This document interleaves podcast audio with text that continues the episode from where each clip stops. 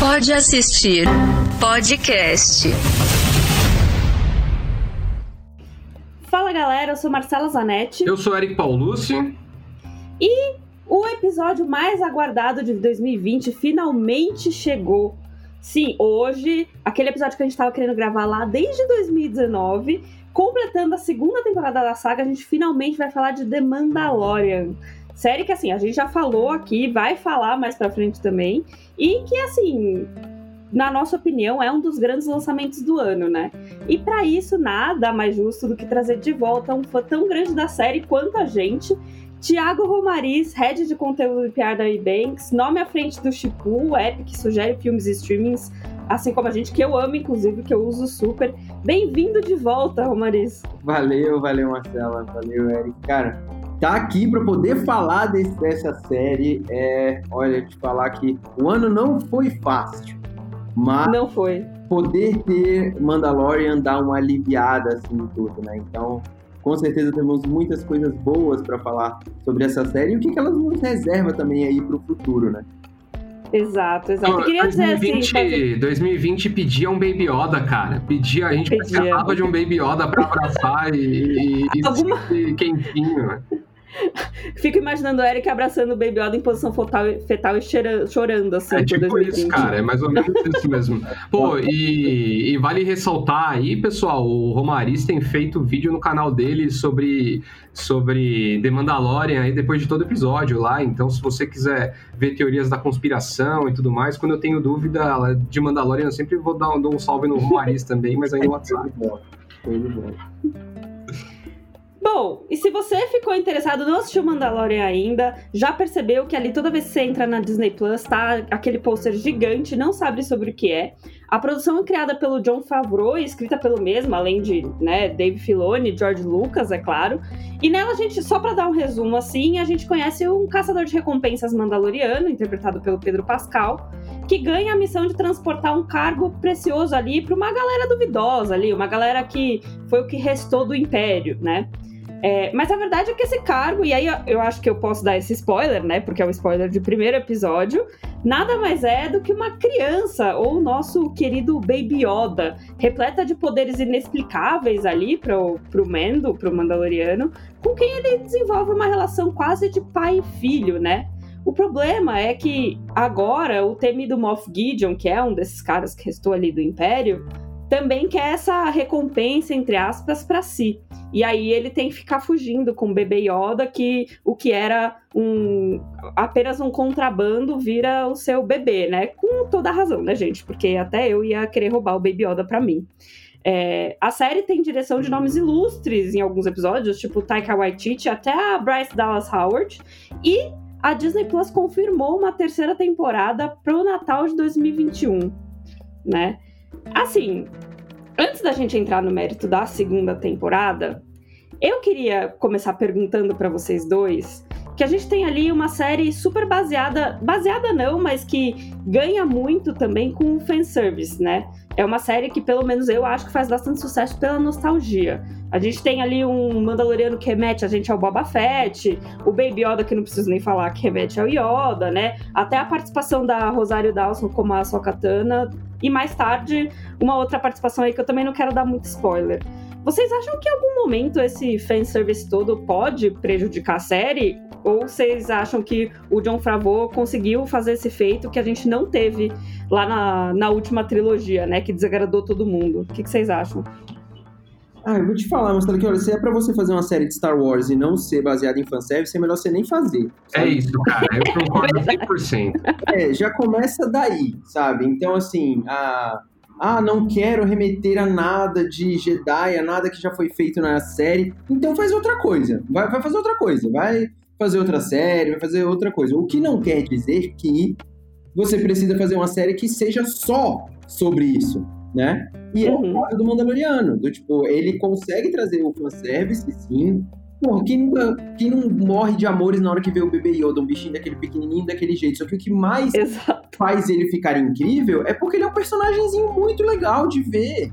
A relação dele com o Mandaloriano é legal, sabe? Então, é você pegar, a, pra mim, a essência do Mandaloriano é sim tem ali na essência o fanservice, mas tem uma coisa muito importante, que é o jeito que eles contam essas histórias, que para mim é a essência de Star Wars, é você contar histórias muito simples, jornada uhum. muito simples, mas com o escopo de uma galáxia gigantesca, né? Então, assim, você vê a história daquele caçador de recompensas que teoricamente é desimportante e de repente ele entra num esquema que é muito maior do que ele e você se vê deslumbrado por várias coisas da mitologia. Então, tem que ter fanservice sim, mas a história que tem que liderar as coisas e é o que está acontecendo pelo menos até agora, até a segunda temporada.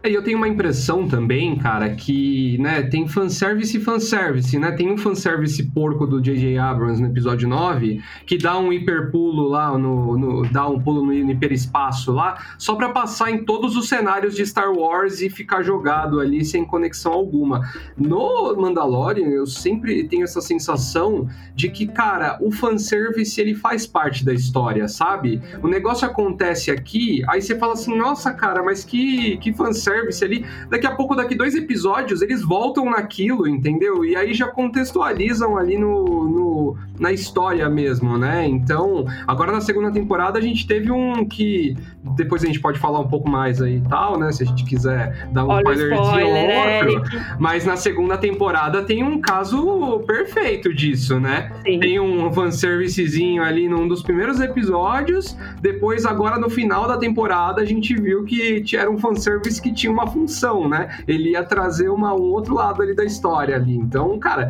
eu acho que. E o Romariz matou a pau aí, né? É isso, cara. Star Wars, histórias simples que encantam a gente pelo, pelo mundo ali, né? Que elas são retratadas ali. Eles, cara, fizeram isso com uma maestria incrível, assim, né? É difícil você terminar um episódio de Mandalorian sem ficar com um sorriso no rosto e sem ficar acompanhando as batidas da, da musiquinha de abertura balançando a cabeça no mesmo mesmo ritmo. É verdade. Eu concordo. Eu acho que tem fanservice e fanservice. Apesar de eu ser 100% a favor de todo tipo de fanservice, tá? Queria deixar aqui minha opinião polêmica de que eu não me importo com a última trilogia. Eu adoro todo fanservice que tem. E eu acho. Mas eu concordo com vocês que em Mandalorian existe um propósito, né? É o fanservice com propósito ali. E eu acho até que, por exemplo, se tivesse a gente não vai dar tanto esse spoiler, mas me deu um me... eu tive esse medinho ao mesmo tempo nessa segunda temporada da gente ver um Mark Hamill com Luke Skywalker aparecendo ou algo do gênero e aí a coisa descer a ladeira abaixo, sabe? Eu fiquei com, com um pouquinho de medo. Eu acho que eu acho é... que meio que tem um, um, Eu entendo completamente o medo, principalmente pelo histórico de várias outras franquias, de já terem se perdido nessa diferença, uhum. né? De, tipo, o próprio Star Wars se perdeu com, com Ascensão Skywalker. É, a Marvel já teve das suas de fazer isso também e errar.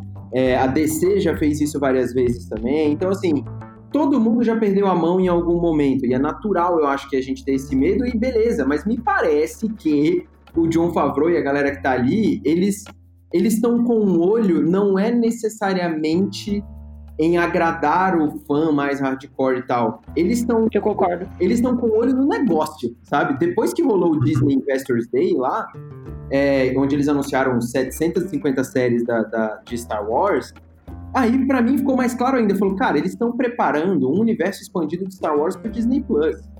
É isso, sabe? É uhum. isso. Então, assim, a preocupação deles está em contar uma história que dê possibilidades de você ramificar depois em mais personagens. Foi o que aconteceu com a Sokatano, né? Do tipo, o episódio talvez seja o mais spin-off, assim, derivado de todos, porque é uma historinha ali, né? Tipo, tem ali, olha, essa Jedi apareceu, bababá, e morreu ali, acabou. Mas ela vai ganhar uma série inteira para falar só dela, né?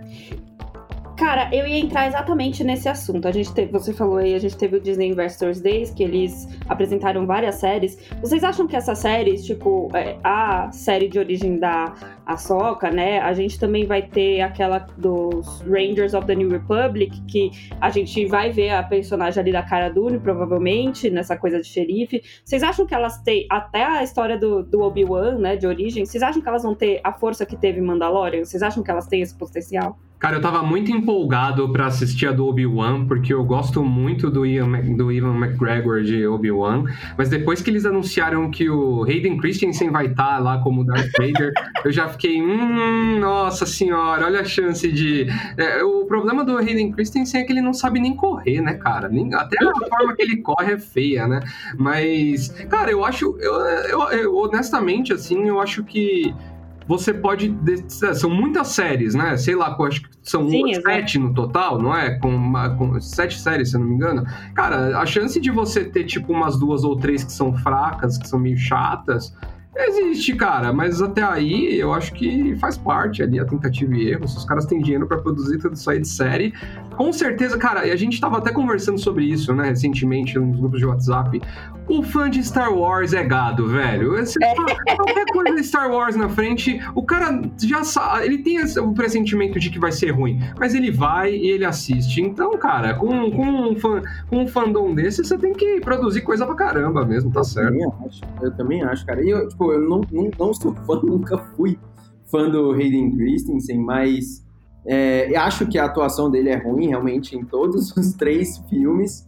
Os dois filmes, perdão, né? Nem três, já coloquei o cara no outro filme que ele nem tava. É, mas eu acho que, assim, é o menor. É, é, um dos grandes problemas, mas eu acho que. É, eu sempre, eu sempre discuti muito sobre os diálogos, principalmente de Ataque dos Clones, né?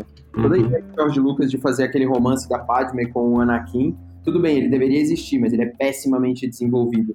Já no Vingança do Sith a coisa ficou um pouquinho melhor, mas ainda assim ele não consegue fazer os diálogos ficarem minimamente aceitáveis, diferente do Ian McGregor, né, que virou um puta Obi-Wan. Assim. Ele é, ele é maravilhoso. Eu acho que a questão dele já ser o Darth Vader nessa série vai ajudar a, na canastrice, sabe? Então, eu acho que eu fico, ah, cara, vai ter a, a Deborah, é a Deborah Chow, né, que vai que vai dirigir. Ela já uhum. falou, eles vão sair na porrada de novo, eles vão ter uma luta de sabre, é, e a gente vai revisitar o que aconteceu no episódio 3. Ou seja, Meu Deus do céu. Obi-Wan. E ele vai estar tá como Darth Vader, né, gente? Tipo, ele vai estar tá como Darth Vader. Então, eu acho que vai ser muito mais a força do Darth Vader do que necessariamente o Hayden Christensen. Então, eu, eu espero que isso ajude. E eu acho também que se não fosse ele, se fosse qualquer outro ator fazendo é, o Darth Vader, fazendo o Anakin, a gente teria uma espécie. A mesma coisa que rolou no, no filme do Han Solo, sabe? Não tem carisma, você não se apaixona, você não, não gostou daquele personagem. Acho que a, a, a chance de dar merda é muito grande, eu acho. Se não fosse com ele. Bem como o Eric falou, eu acho que tem o seguinte: quando a série do Obi-Wan foi anunciada, eu acho que não, não existia nenhuma pessoa que estava contra a série, né? Porque o, o Ian McGregor é muito legal, o Obi-Wan, massa que a gente quer ver ele protegendo o Luke. Aliás, o Ian McGregor já falou que a série vai mostrar essa missão dele de proteger o Luke. A questão aqui é que quando você coloca o Darth Vader, você já evoca todo aquele ranço da trilogia prequel. Né? E como é que você vai inventar uma história que teoricamente a gente nunca viu? Né? Putz, eles não se encontraram, cara, por que, que você está inventando isso? É, eu acho natural existir esse medo, mas tenho para mim que toda essa nova, toda essa nova ideia de expansão está muito baseada no que o Dave Filoni acredita que é Star Wars e uhum. principalmente uhum. no que o George Lucas durante muito tempo insistiu para as pessoas olharem para Star Wars. Ele nunca foi um grande diretor e roteirista, mas sempre foi um excelente criador de histórias e personagens. Então, eu acho que a partir de agora eu fico um pouco mais tranquilo, ou também, Marcela, eu simplesmente estou querendo me enganar, entendeu? É, como um bom fã de Star Wars, né? Exato. Exatamente. E tudo bem também, porque é 2020, eu não preciso ficar me preocupando com isso. Eu quero mais me enganar e ficar feliz depois.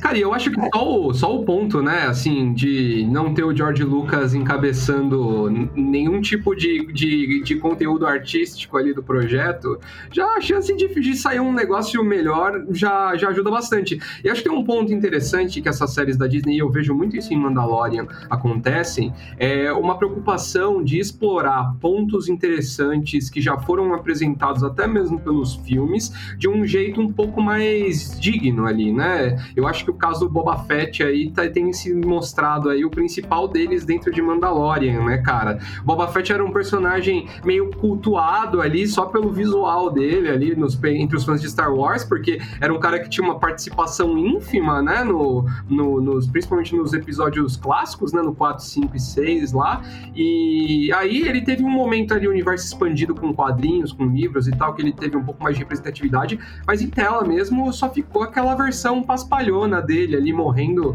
pateticamente lá no deserto do Jabba lá e tal. E aí agora em, eles dão uma consertada. Então, às vezes eu tenho essa sensação também de que ou as séries elas vão ter também um lance meio reparador ali, sabe? De trazer coisas que assim, putz, isso aqui era legal, mas ficou estranho. Vamos, vamos tentar pegar aqui essa pontinha que ficou solta aqui e fazer um negócio novo. E aí, de repente, a gente consegue chegar num formato legal, né? Opinião que ninguém pediu. Mas, gente, antes da gente falar da segunda temporada de The Mandalorian, eu queria, né, fazer o nosso jabazinho de sempre. Pedir para vocês não esquecerem de seguir o Pode Assistir no Instagram, no arroba pod.assistir. Assinar o Pode Assistir no seu app de podcasts favoritos, que tá aí em algum lugar. Se você ainda não seguiu a gente, provavelmente tem um botãozinho para seguir. E falar também, antes de falar os nossos arrobas, que se você tá curtindo esse episódio, se você curte falar de Star Wars, a gente fez um episódio sobre Star Wars para você entender qual é a melhor é, ordem para assistir todos os filmes. Então, depois de terminar esse episódio, dá uma roladinha para baixo, assiste esse episódio, ouve esse episódio também.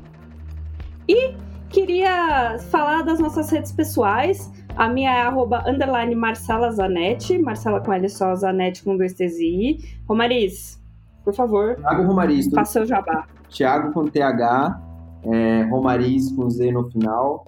E aí você me acha no YouTube, no Facebook, no Twitter, onde você quiser. É o mesmo, é o mesmo usuário.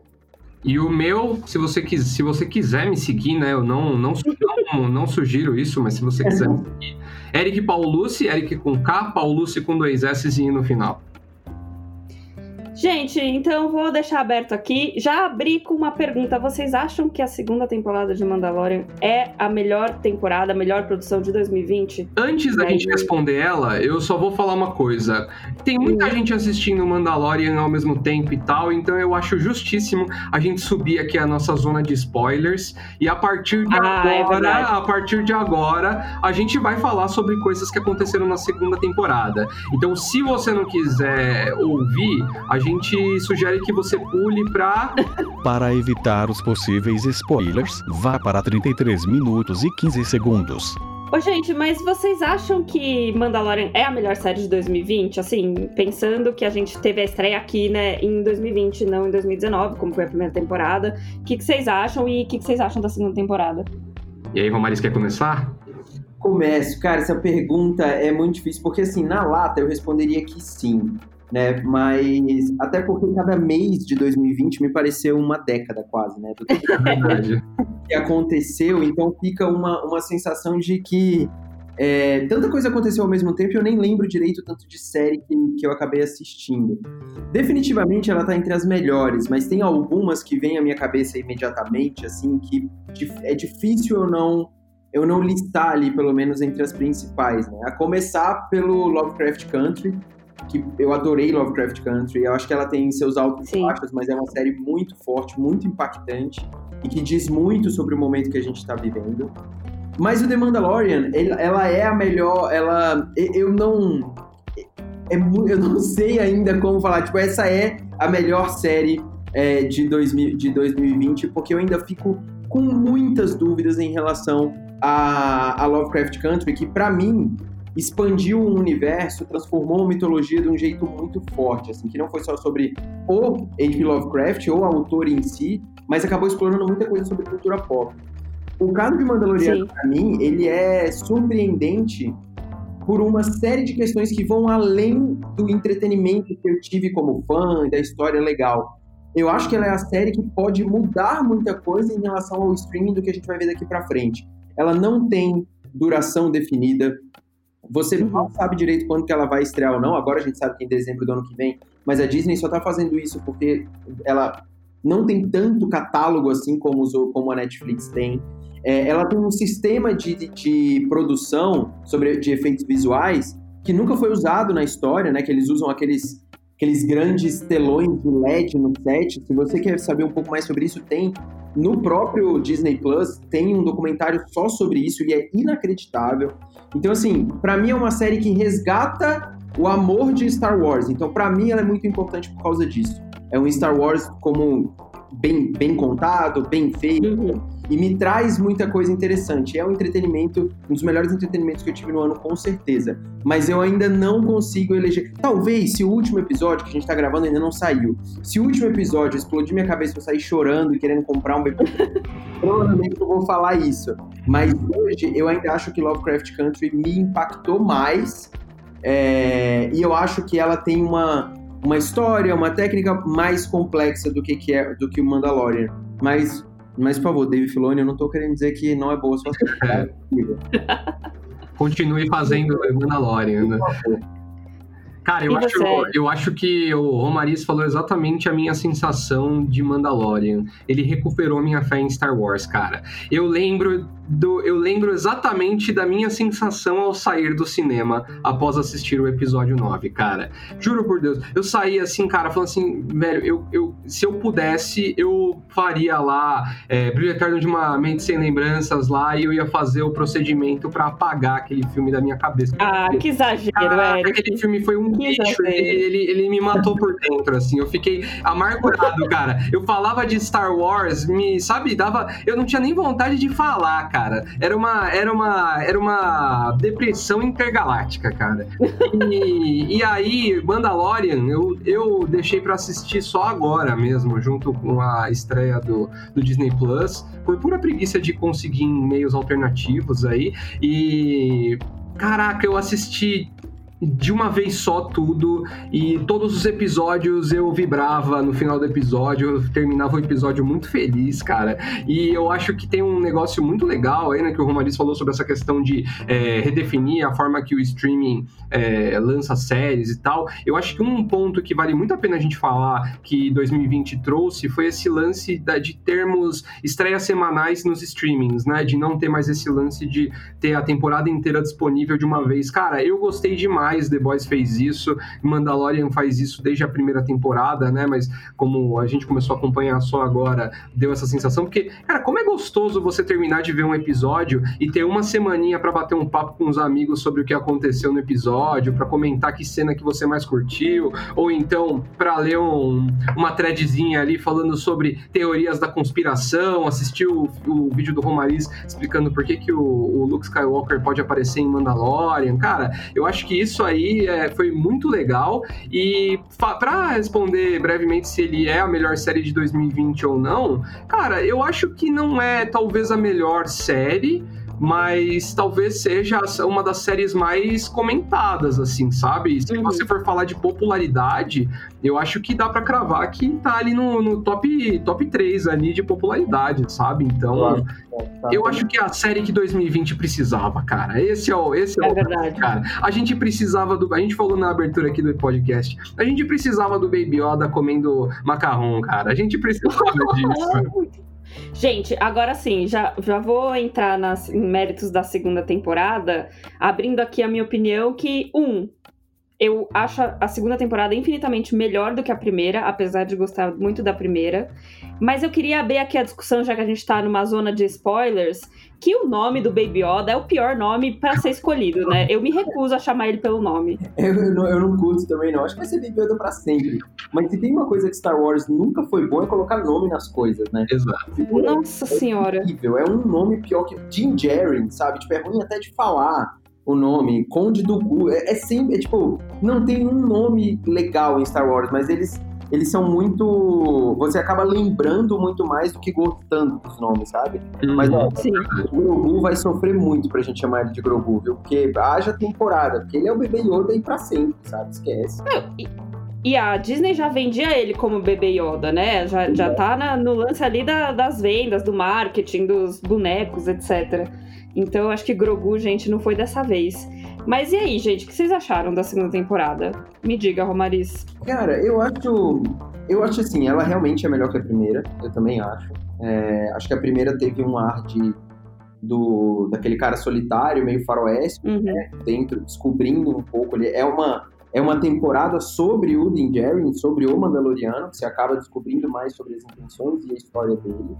A segunda é sobre a busca sobre do bebê Yoda, né? Entender onde ele tá, onde ele veio, o que fazer com ele e tudo mais.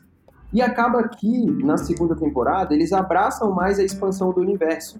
Até porque o Mandaloriano tá viajando por tudo que é planeta para procurar o lar do, o lar do Grogu. E eu acho que, assim, é, ficou muito melhor por, por dois aspectos principais, assim, na minha opinião. O primeiro deles é você continuar, é, você dá continuidade àquela história simples em um universo grande. Então, cada vez mais eles te apresentam elementos de mitologia aqui que você vai, vai se fascinando com o universo, né? E ao mesmo tempo você incita a possibilidade de fazer ligações com outros momentos da, da franquia. Então isso te dá um escopo de ambiente ali de falar, cara, não é só a série sobre esse Mandaloriano, tem muito mais coisa aqui dentro. Pô, tem uma parte de meio de ficção científica ali dentro com, as, com os experimentos, que foi apresentado brevemente na primeira temporada, e aqui você vê lá, tá o Moff Gideon fazendo experiência, os cientistas, você vê um, um, um reflexo do Snoke ali.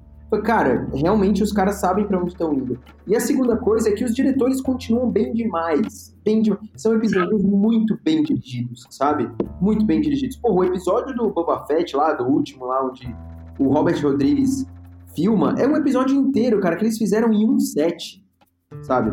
Em um set, Uhum. um cenário, junta todo mundo uma semana, fala, galera, olha aqui, ó, Boba Fett vai bater nesses caras aqui, vai bater naqueles caras ali, vai ver esses droid aqui, e é isso. Cara, é cinematográfico o negócio, sabe? Muito bom. É muito legal. Então, a direção e a ideia de que a história precisa se expandir, pra mim foram os dois elementos que mais fizeram ele a série melhorar. E principalmente, e acho que o- a cereja no bolo disso tudo é que a relação do Mandaloriano e do Bebê Yoda continua a ser feita, construída e evolui com pouquíssimas palavras. Pouquíssimas Sim. palavras. É feita uma conexão entre eles que você vai mostrando com muita, é, com muita sutileza. E, cara, vai chegar no último episódio, no penúltimo episódio, o Mandaloriano ameaçou o Império, sabe? Do tipo, devolve minha criança. Devolve meu filho agora. Exatamente, eu achei isso animal. E você se sente conectado, não é porque ele ficou falando que ama o bebê Yoda o tempo inteiro. Não, é porque você tá junto da jornada do cara. Então, isso que eu achei muito legal e talvez é, faça dela, né, de- dessa segunda temporada, ser tão boa quanto a primeira, porque é uma, é uma evolução natural. assim. Eu achei, eu, achei, eu achei demais que ele ligou pro Moff Gideon e falou I'll find you and I'll kill you, né, cara? Baixou o Liam Neeson no Mandaloriano, cara. Cara, eu concordo 100% e eu acho também que essa segunda temporada, ela não teve... Eu sinto que a primeira teve ótimos episódios, mas tinham alguns episódios que eram 100% episódios de transição ali, né? Uma coisa meio filler. Eu senti que essa temporada não teve isso e é exatamente o que você falou, cara. Eu, a gente se joga ainda mais nessa relação emocional que de essa relação literalmente de pai e filho que o Mando tem com o Baby Yoda, que ele você percebe que ele tá disposto a fazer coisas, a quebrar é, regras que ele nunca quebraria, né? A gente tem isso bem claro ali nesse último episódio que saiu recentemente, quando ele tira o capacete. A gente vê um pouquinho do Pedro Pascal por temporada e esse foi o episódio.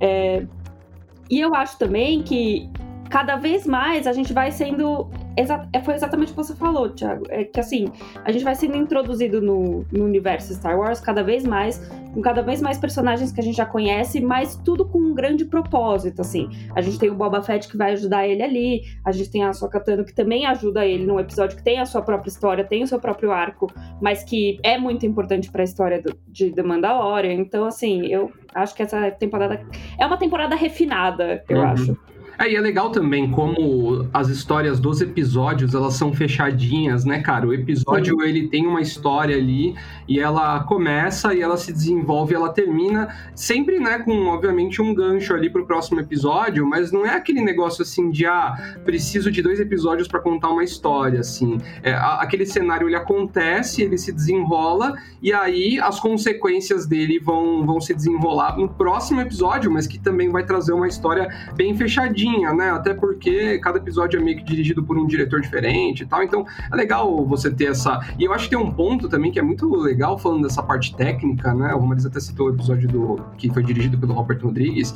É interessante você ver que, tipo, eles conseguem é, trabalhar é, episódios que têm, às vezes, uma pegada bem diferente uma da outra, assim, né? Um, de um episódio do outro. Tem alguns que são mais é, frenéticos, tem outros que são, tem um pouco mais de cadência. Mas quando você assiste na sequência, né? Você olha o todo, cara, você vê que tem uma unidade muito interessante ali, né? Então, a gente tem, por exemplo, o primeiro episódio da segunda temporada, que, que é quando ele recupera lá a armadura do, do, do Boba Fett, que é 100% um western, né, cara? E é um negócio bem... E aí você tem, por exemplo, esse penúltimo episódio aqui agora, que é um negócio meio infiltração ali, uma coisa bem... meio road movie ali, né? Tem uma batalha meio Mad Max ali em cima do, do- dos veículos, e depois você tem uma cena dentro do- da cafeteria lá, 100% bastardos inglórios ali, né? Um negócio de os caras conversando, apontando a arma um pro outro embaixo da mesa, assim, né? Então, é muito da hora também como eles conseguiram trabalhar essa questão de,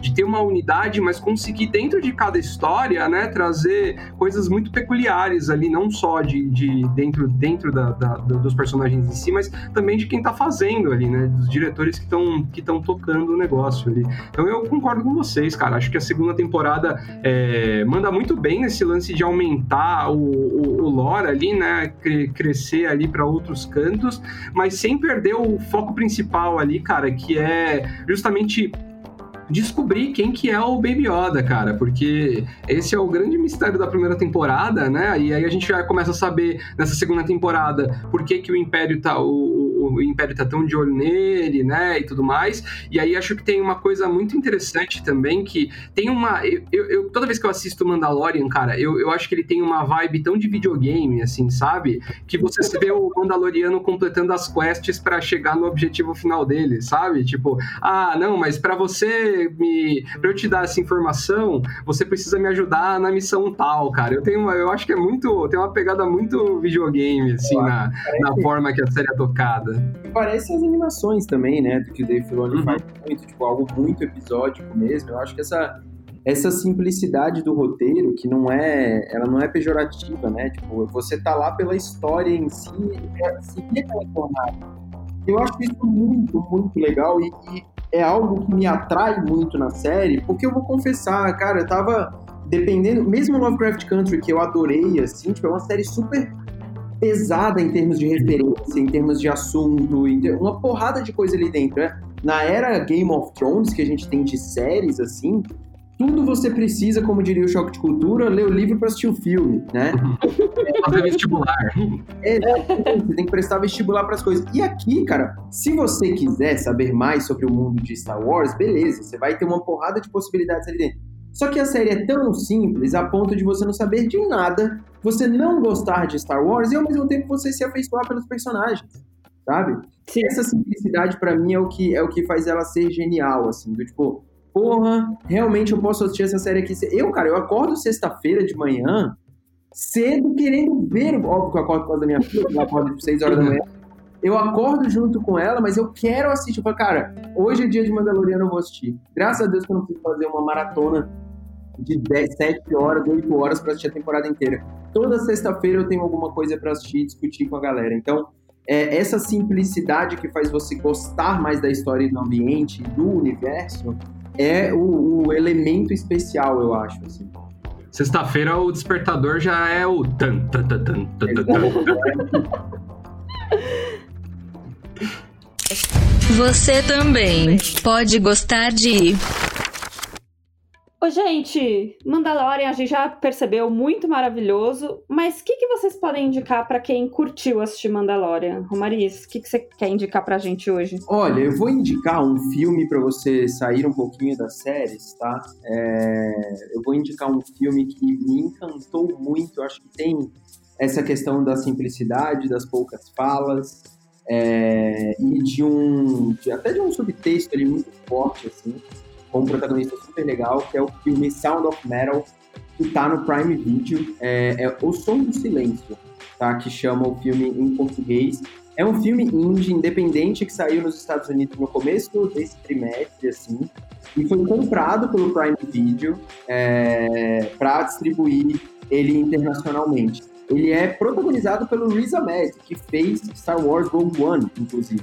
É, e ele, ele explodiu, assim, no, em Hollywood em The Night Off, da HBO, né? Então, aqui ele faz um baterista de heavy metal que perde a audição. E a partir disso ele precisa reencontrar uma vida diferente, encontrar uma vida diferente. Então, eu nem vou dar muito spoiler, porque a, a premissa é muito simples e você consegue se afeiçoar ao personagem de um jeito impressionante, assim. Eu acho a, a montagem desse filme algo sensacional, a edição do som nem se fala. E o Riz Ahmed vai estar tá aí nos, nas premiações de fim de ano, tá? No fim de ano, começo do ano, né, no caso.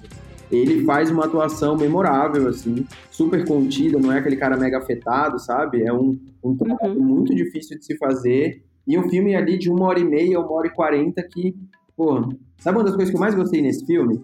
É aquele tipo de filme que não dá pra você ficar olhando no celular enquanto você assiste. Porque o filme não ah, isso é... ah, isso é muito importante. É maravilhoso, você tem que prestar atenção.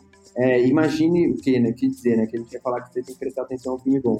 Mas ele é realmente maravilhoso, então fica a dica. O Som do Silêncio no Prime Video. Ah, quero assistir. Nunca tinha ouvido falar. Vai ficar na minha lista aqui. Estou de bola. E você, Eric?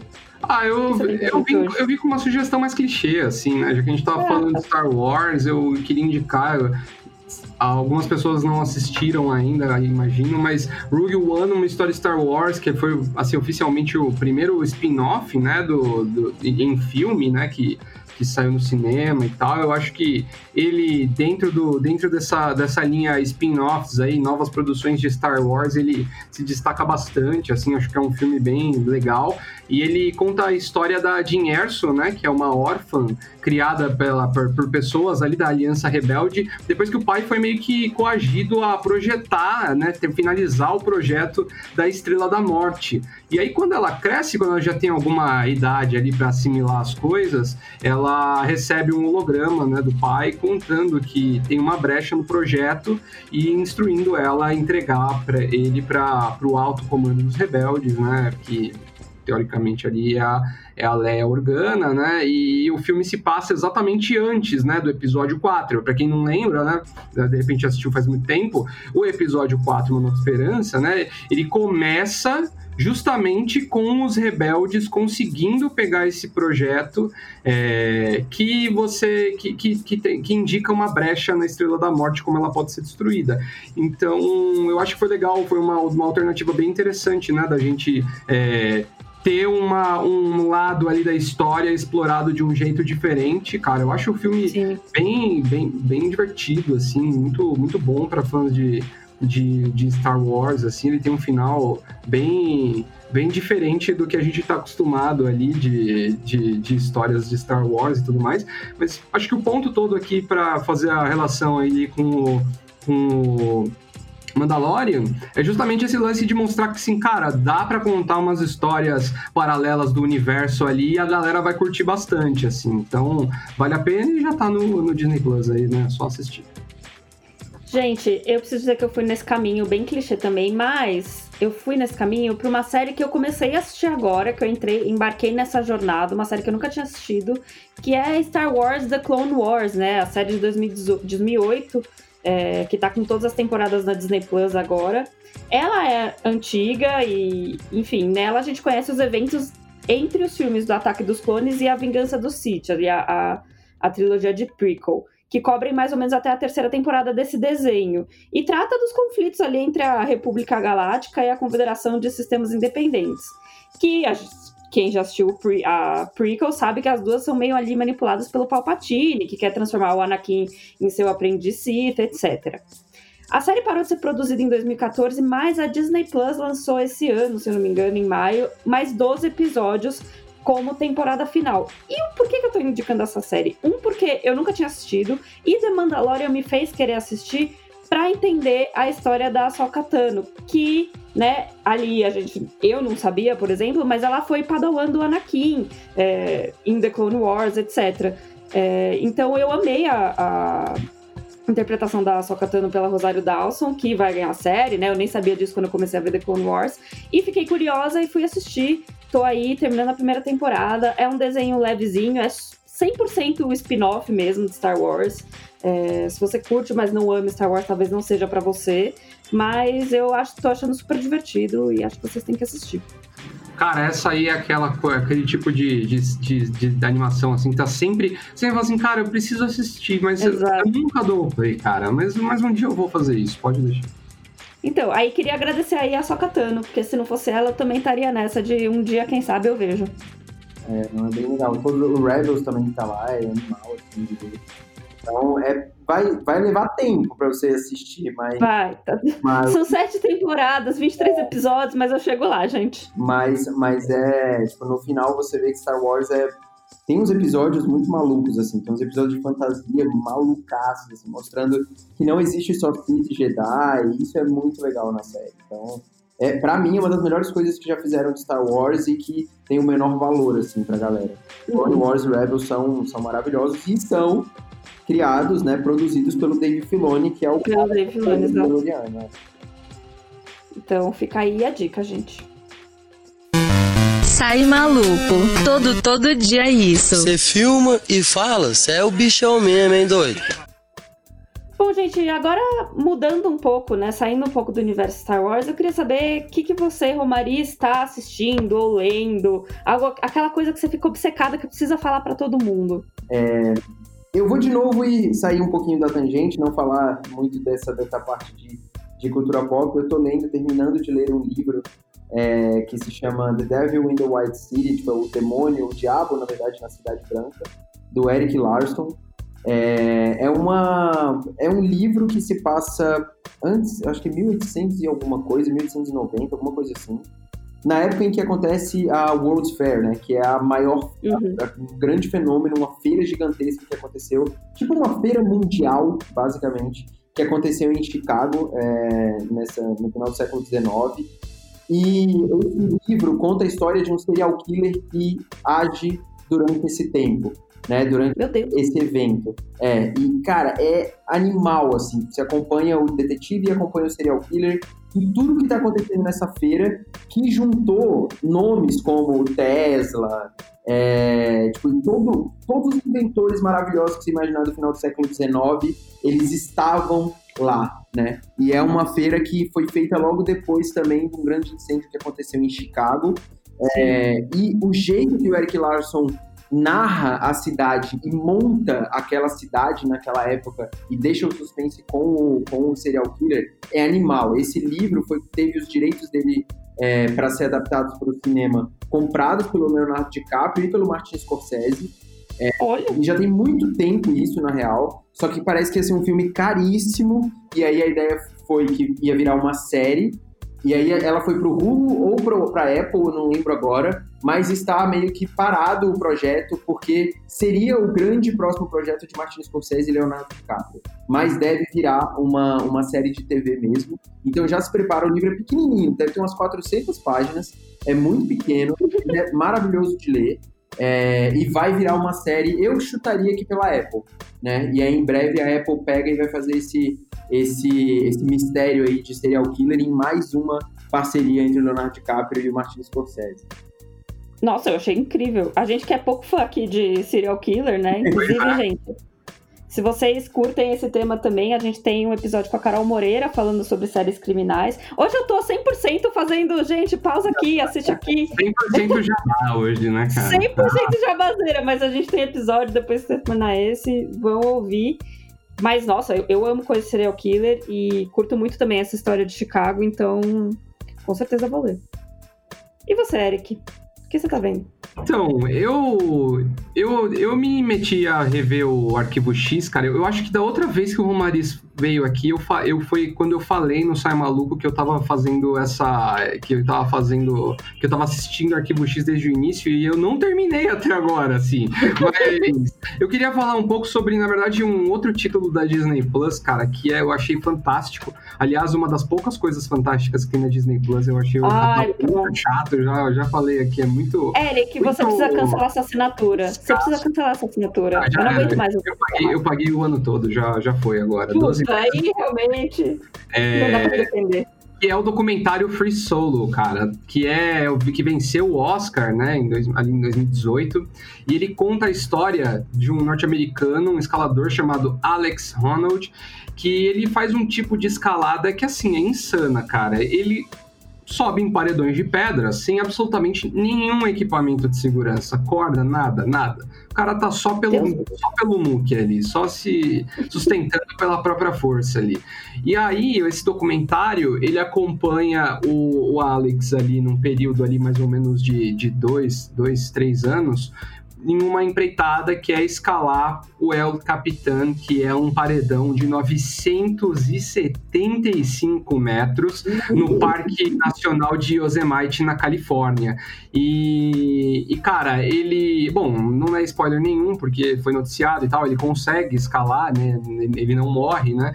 E, é, e, e o, e o feito foi considerado um dos grandes feitos esportivos da história, né? É, e, cara, o legal do documentário é que ele mostra um pouco da relação do Alex com outras pessoas, inclusive, por exemplo, como fica a namorada dele quando ele vai tentar fazer essa escalada, assim.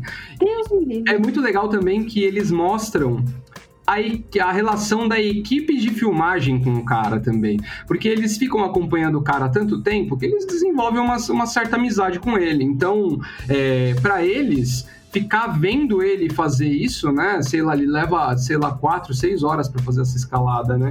É, acompanhar também a reação desses caras, é, vendo ele escalar e filmando ali e tal, é um negócio também que dá uma agonia absurda, porque se der um problema, eles vão estar ali filmando ele morrer, né, cara? Então, Nossa, é, eu acho que é muito legal. E, cara, assim, vou falar, pra quem tem medo de altura, não aconselho, porque eu não sou uma pessoa que tem medo de altura, mas eu vou te falar que a sensação que você tem em alguns momentos ali, cara, dá até aquela palpitaçãozinha ali também que a gente tá bem acostumado em 2020. E eu amo que, assim, no- as duas opções são ou ele vence, ou ele consegue escalar tudo, ou ele morre. É isso, cara. Tipo, não tem Não, não tem opção.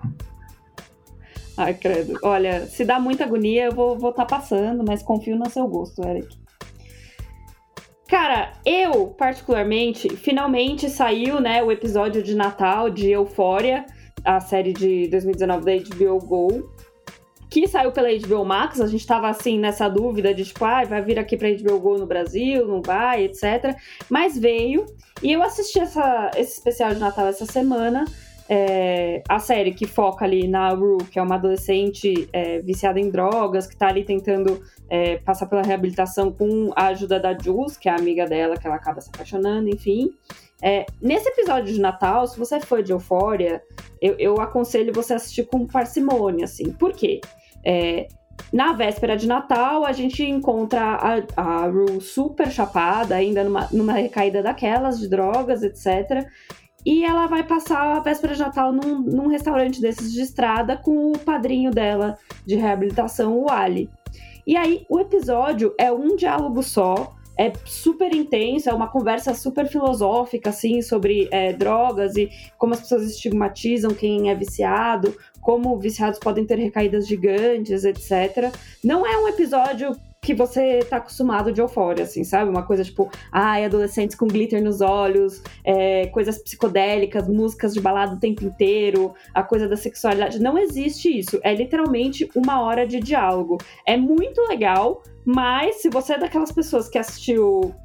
Ai, como é que é o nome daquele filme? Estou pensando em acabar com tudo. E ficou entediado na- no diálogo do carro ali você com certeza vai odiar esse, esse episódio de Natal. Mas eu acho que, assim, em tempos de coronavírus, como a galera tava querendo diminuir ali o elenco, a produção, eu achei que funcionou. Então fica aí a dica para quem curtiu Euphoria assistir o episódio de Natal. Bom, galera, é isso. Espero que vocês tenham gostado. Romariz, mais uma vez, seja sempre bem-vindo. Volte quando quiser. A gente adora quando você vem. Finalmente a gente conseguiu gravar um episódio juntos. E é isso, gente. Até semana que vem. Valeu, até a próxima. Falou, pessoal. É isso aí. E o nome do Baby Yoda não é Grow, é Baby Yoda. Um abraço.